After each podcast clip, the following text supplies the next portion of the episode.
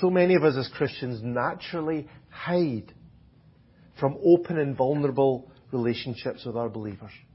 We retreat into ourselves and disconnect from true fellowship.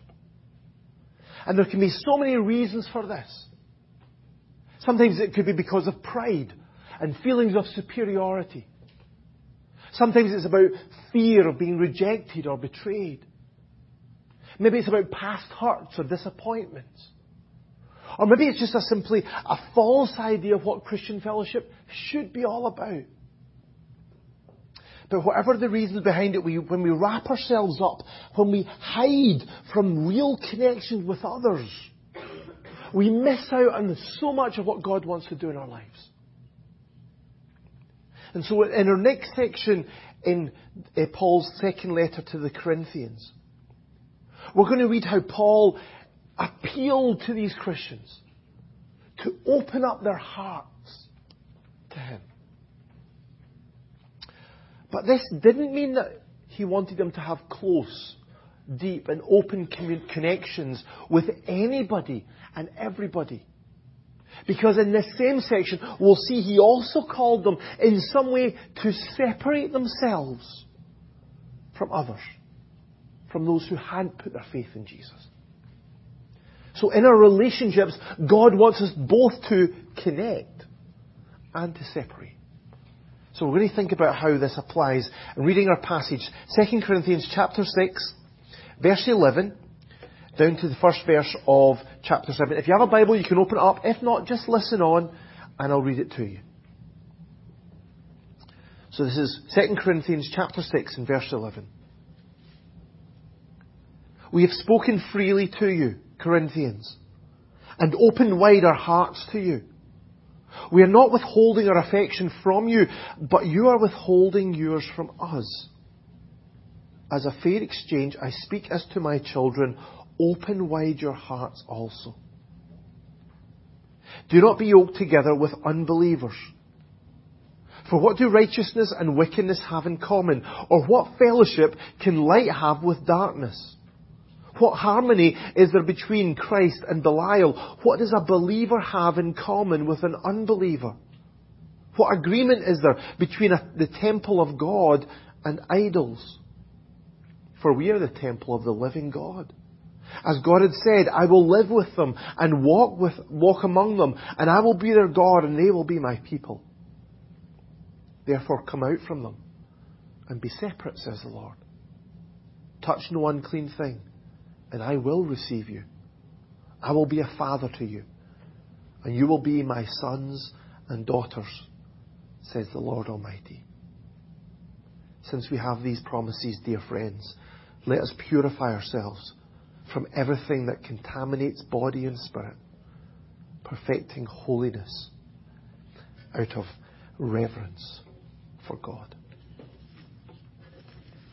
A guy called Dr. Branden he was a well-known Canadian psychologist who often wrote about marriage.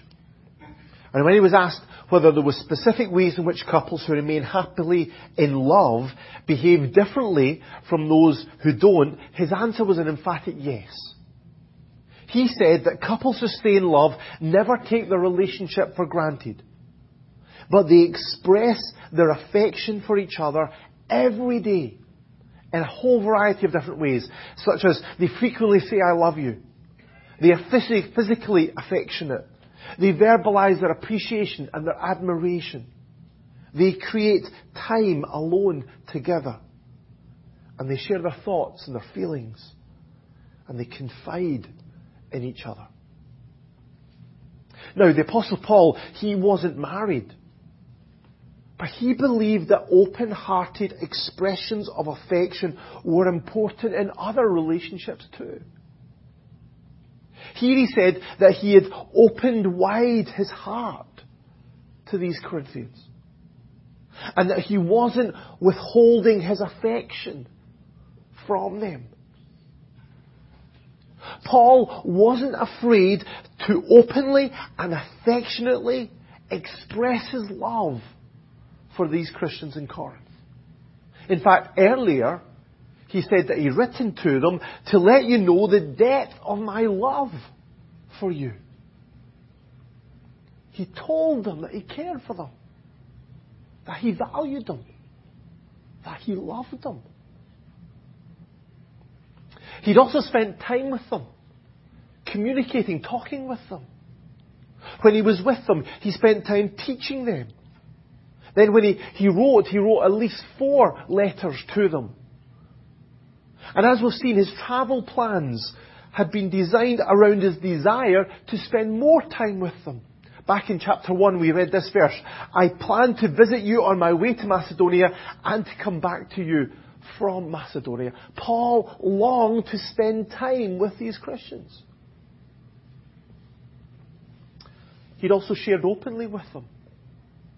Not just his successes and his triumphs, but also his struggles and his hardships. He says, we do not want you to be uninformed, brothers, about the hardships that we faced, that we suffered. This letter is filled with personal details about his life that he chose to reveal to the members of this church. Excuse me. And it wasn't just the bare facts that he told them about. He opened up his heart and he told them how he felt. He talks with such vulnerability about a, such a wide range of emotions in this letter. Things like joy and grief, distress and comfort, despair and encouragement. He even told them about his tears and about the times when he just thought he just couldn't keep going. But this wasn't some kind of pity party that Paul was on. He wasn't just so wrapped up in his own little world that when he wrote to this church, he just wanted to un- unload onto them all of his troubles. His reason for writing all of this was for their benefit, not for his. As we saw last time, when we were in this, this, this letter, he wrote, We urge you not to receive God's grace in vain. This was Paul's aim. This was his goal in writing all of this, in sharing all of this. His greatest concern was that they would not follow the teaching of those false teachers that had infiltrated this church. His greatest concern was that they would remain true to Jesus that they would accept the grace of Jesus and that they would live it out every day of their lives. That they wouldn't be drawn away from the truth.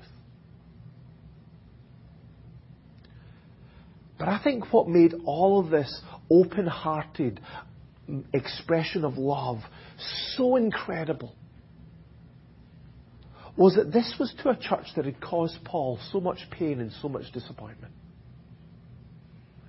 Maybe you remember back in chapter 2 how we read of his painful visit there. This church should have been one of the first to defend Paul's apostleship because they had benefited so many ways from his ministry. And yet, it was this church that had started to listen to his critics, who had questioned his credentials, and who were beginning to reject his message. And yet Paul was still willing to reach out and love to them. He was still willing to be vulnerable with them. He was still willing to open up his heart, declare his love, spend his time, share his feelings, and encourage them in his discipleship. Paul was willing to love those who hadn't really loved him. And all that he wanted in return was for this church to open their hearts to him. Verse 13 we read, As a fair exchange, I speak as to my, ki- my children, open wide your hearts also. He didn't want their money or their possessions. He didn't want, he wasn't interested in position or prestige. All he wanted was that they would love him as he loved them that they would accept him as he accepted them. That he, they would care about him as he cared about them. He just wanted them to open up their lives to him as he'd done to them. And this is what God is looking for in His family. An open hearted, authentic, and affectionate love for each other. Remember in the upper room? Jesus said this to his disciples. John 13, verse 34, 35. A new command I give you. Love one another. As I have loved you, so you must love one another. By this will all men know that you are my disciples if you love one another. Love for each other should be the defining characteristic of our church. It's how we live out our lives as followers of Jesus and as children of God.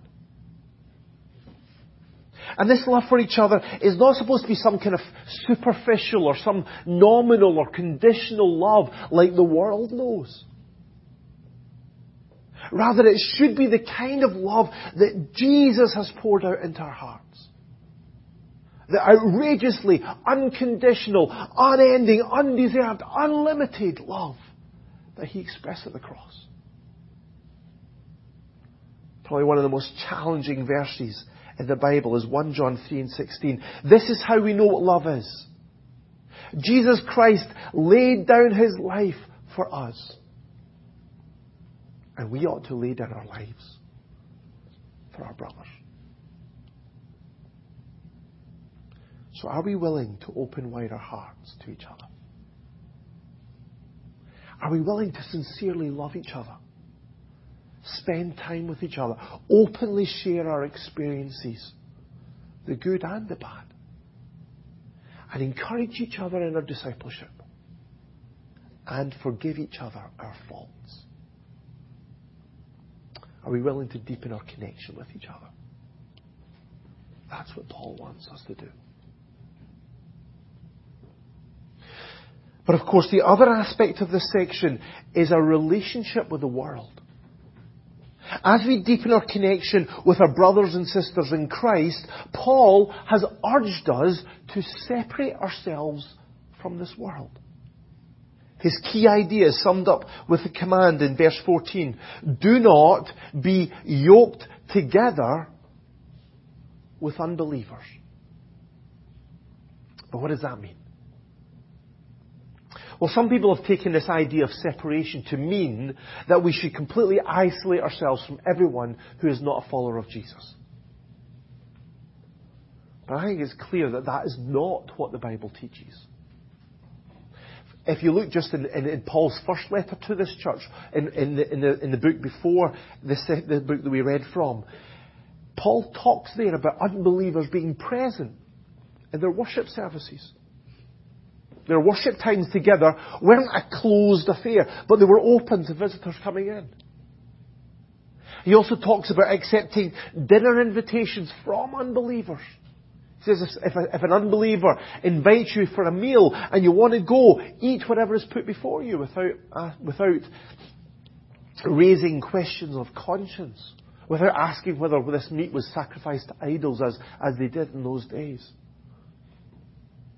And when he taught about keeping away from people who were living in sexual immorality, he made it clear that he was talking about those who were claiming to be Christians and living in, in that way. Not at all meaning the people of this world who are immoral or greedy or swindlers or idolaters. In that case, he says, you would have to leave the world. And he even answered their questions about what to do if some in the church were married to an unbeliever. And he encourages them to stay married if at all possible. If a brother has a wife who is not a believer and she is willing to, to live with him, he must not divorce her. So this teaching is not about isolation. It doesn't mean that we should live in some kind of little holy huddle. Become, form a, a monastic community cut off from everyone who doesn't follow Jesus. That is not what the Bible tells us. After all, we've just been celebrating that Jesus came to be our Emmanuel, which means God with us when we were still sinners. And because of the time that he spent with people whose lives were messed up and, and living ungodly lives, he was accused of being a friend of tax collectors and sinners. And as ambassadors of Christ, we've been called to follow in his footsteps.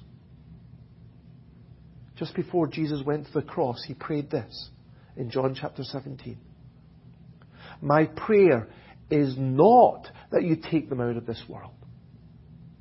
As you sent me into the world, I have sent them into the world. So we're not called to stay out of this world in isolation. We're not called to cut ourselves off from everybody else who's not a follower of Jesus and just stick with each other. But in some way, we, some way we are called to disconnect from this world. This metaphor seems to come from an agricultural law which is recorded in Deuteronomy chapter 22. It says this, do not plough with an ox and a donkey yoked together. Now, I've never ploughed with any kind of animal yoked together, so I'm not an expert in this. But for some reason, these two animals were not to be yoked together and forced to work in the fields together. Now, the law doesn't give the reason why. So some people have suggested that it was because the ox was classed as a clean animal and the donkey as an unclean animal. Others who have just looked at it very practically and said, well, well they have different natures. And they're different sizes even. And so it would be unfair to, to try and put them together and make them work together. They're not going to work well together because they're just too different. And it seems that Paul is taking up this idea and he's applying it to us by saying that it is wrong for a believer in Jesus to be intimately connected with an unbeliever because through our faith in Jesus, we are just different. Paul emphasized this in five rhetorical questions. Verse 14. For what do righteousness and wickedness have in common? Because of our faith in Jesus, we have been declared righteous in God's sight by God's grace. Not because we are good people, not because we are, haven't done anything wrong, but just because we've been forgiven. And so we are different from those who are still living in their sin. Or what can, what fellowship can light have with darkness? Jesus, as the light of this world, has shone into our hearts, and so He calls us to live as children of light. Or he says, what harmony is there between Christ and Belial? Belial is, a, is another Jewish word for Satan. As Christians, we no longer belong to Satan. Because God has rescued us from the kingdom of darkness and He's brought us into the kingdom of the Son He loves. So we're no longer serving Satan. Now we claim Jesus as our Lord. Or what does a believer have in common with an unbeliever? Because as we saw again last week, our faith in Jesus has changed everything. Verse, chapter 5, verse 17 of this letter. If anyone is in Christ, he is a new creation. The old has gone the new has come. The moment we trust in Jesus, we enter into a new life. And then finally, what agreement is there between the temple of God and idols? How can those who live to worship the one true and living God agree with those who worship a false God? Whether that's a little statue or a person or money or beauty or fame or any other false gods are in this world.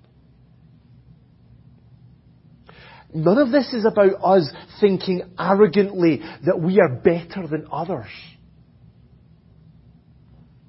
Rather, it's just recognizing that through our faith in Jesus, God has transformed our identity. And so now that we are different, because we're now children of God, we're now citizens of heaven. We're now called to, to serve the one true and living God who lives within us by His Holy Spirit. And so if we're really living out who we are in Christ, if we really are following Jesus wholeheartedly with our whole lives,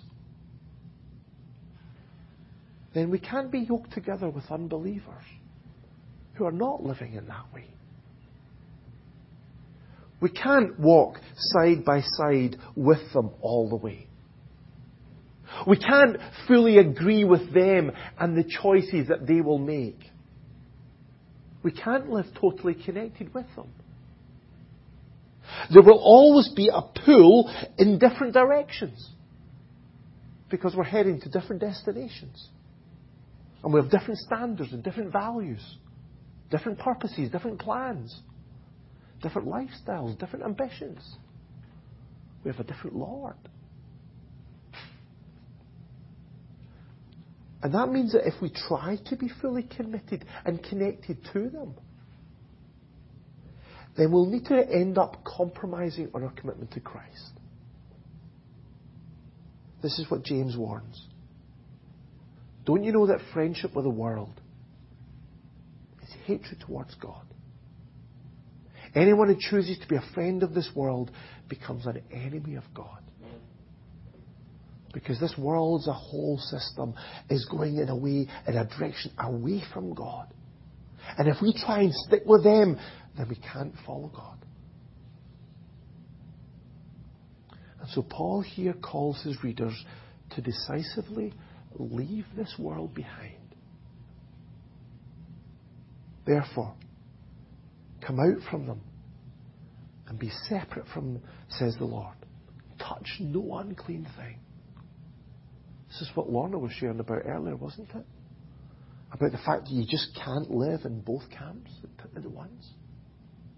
God has called us to disconnect from the world, its standards, its belief systems, its lifestyles, its ambitions, its behavior, and instead dedicate ourselves to God as God's holy people. This is not about being a kind of super Christian or a kind of step up from just an ordinary Christian. This is just simply what it means to be a Christian, isn't it? to be the church, to be those sanctified in Christ Jesus and called to be holy, as Paul says in his first letter to, to this church. God has set us apart from this world and to himself, and so he calls us to live out this reality in our everyday lives. And this requires us to remove from our lives anything that would pollute our minds, that would corrupt our behavior, or that would infect our hearts. The challenge he leaves with us in this passage is let us purify ourselves from everything that contaminates body and spirit, perfecting holiness out of reverence for God. If we want to honor our God and, and per, our holy and perfect God, then we will want to get rid of everything that dishonors Him and disrespects Him. I don't know about you, but I think that's a tough challenge. I think that really cuts to the bone in my life. How do we live in this world but not like this world. If we really are committed to this, if we really are committed to living this out, then it's going to have an impact on every aspect of our lives. It'll impact the friendships that we cultivate, the entertainment that we experience, the teachers that we listen to, the places that we go, the, the activities that we enjoy, and a whole heap of other things. Now, Paul, he doesn't give us a detailed list of, of all of those ideas. He doesn't give us a list of things to avoid and things that we can accept. Because that could so easily pull us back into just living by the law, living by rules and regulations, pulling us back into this, the slavery of legalism and either the pride or the guilt that that brings. So this is not about imposing rules and regulations of what is acceptable and what is not acceptable. You're going to search in vain in the Bible about what to do about social media directly. There's no rules about that. Or what, what, what classification of films to watch. Or whether you should go to the, the movies or not. Or whether you should spend time in that place or what. And we've got no right to impose those rules on anybody. So this is not about setting rules for us to impose on others. Rather, it's more about us individually working out what it means in our lives to live a holy life. What does it mean to live a life that is pleasing to God? What does it mean to live a life that's set apart from this world and set apart to God? And as we try and work that out, we'll need to depend on the guidance of God's Word. Take out those principles and apply them to our lives. We'll need to ask for the wisdom of God's people as we seek advice on how to deal with some of these really complex situations in this world today. And we'll need to depend on the leading of the Holy Spirit as He leads us and guides us in our lives. This is difficult,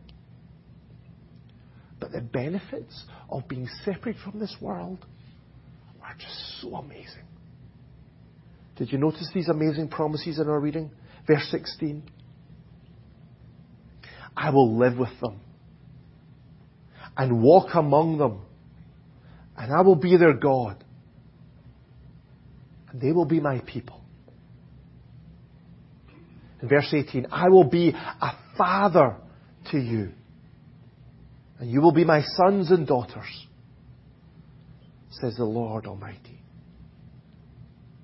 So separation from this world and dedication to God not only allows us, enables us to honour the one who loves us so much and rescued us with the precious blood of His Son, but also enables us to enjoy that closeness with Him. Intimate fellowship with God. The blessing of being able to come into the holy presence of the Lord Almighty of being able to run into the arms of our loving Heavenly Father.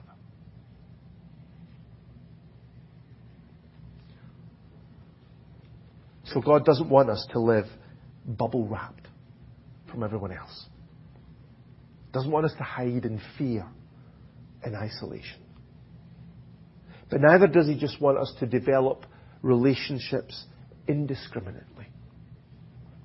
Instead, God wants us to be connected to His people in open and authentic friendships. To be separate from this world, but not to be isolated from it. So that ultimately we can enjoy close fellowship with Himself as we live for Him each day.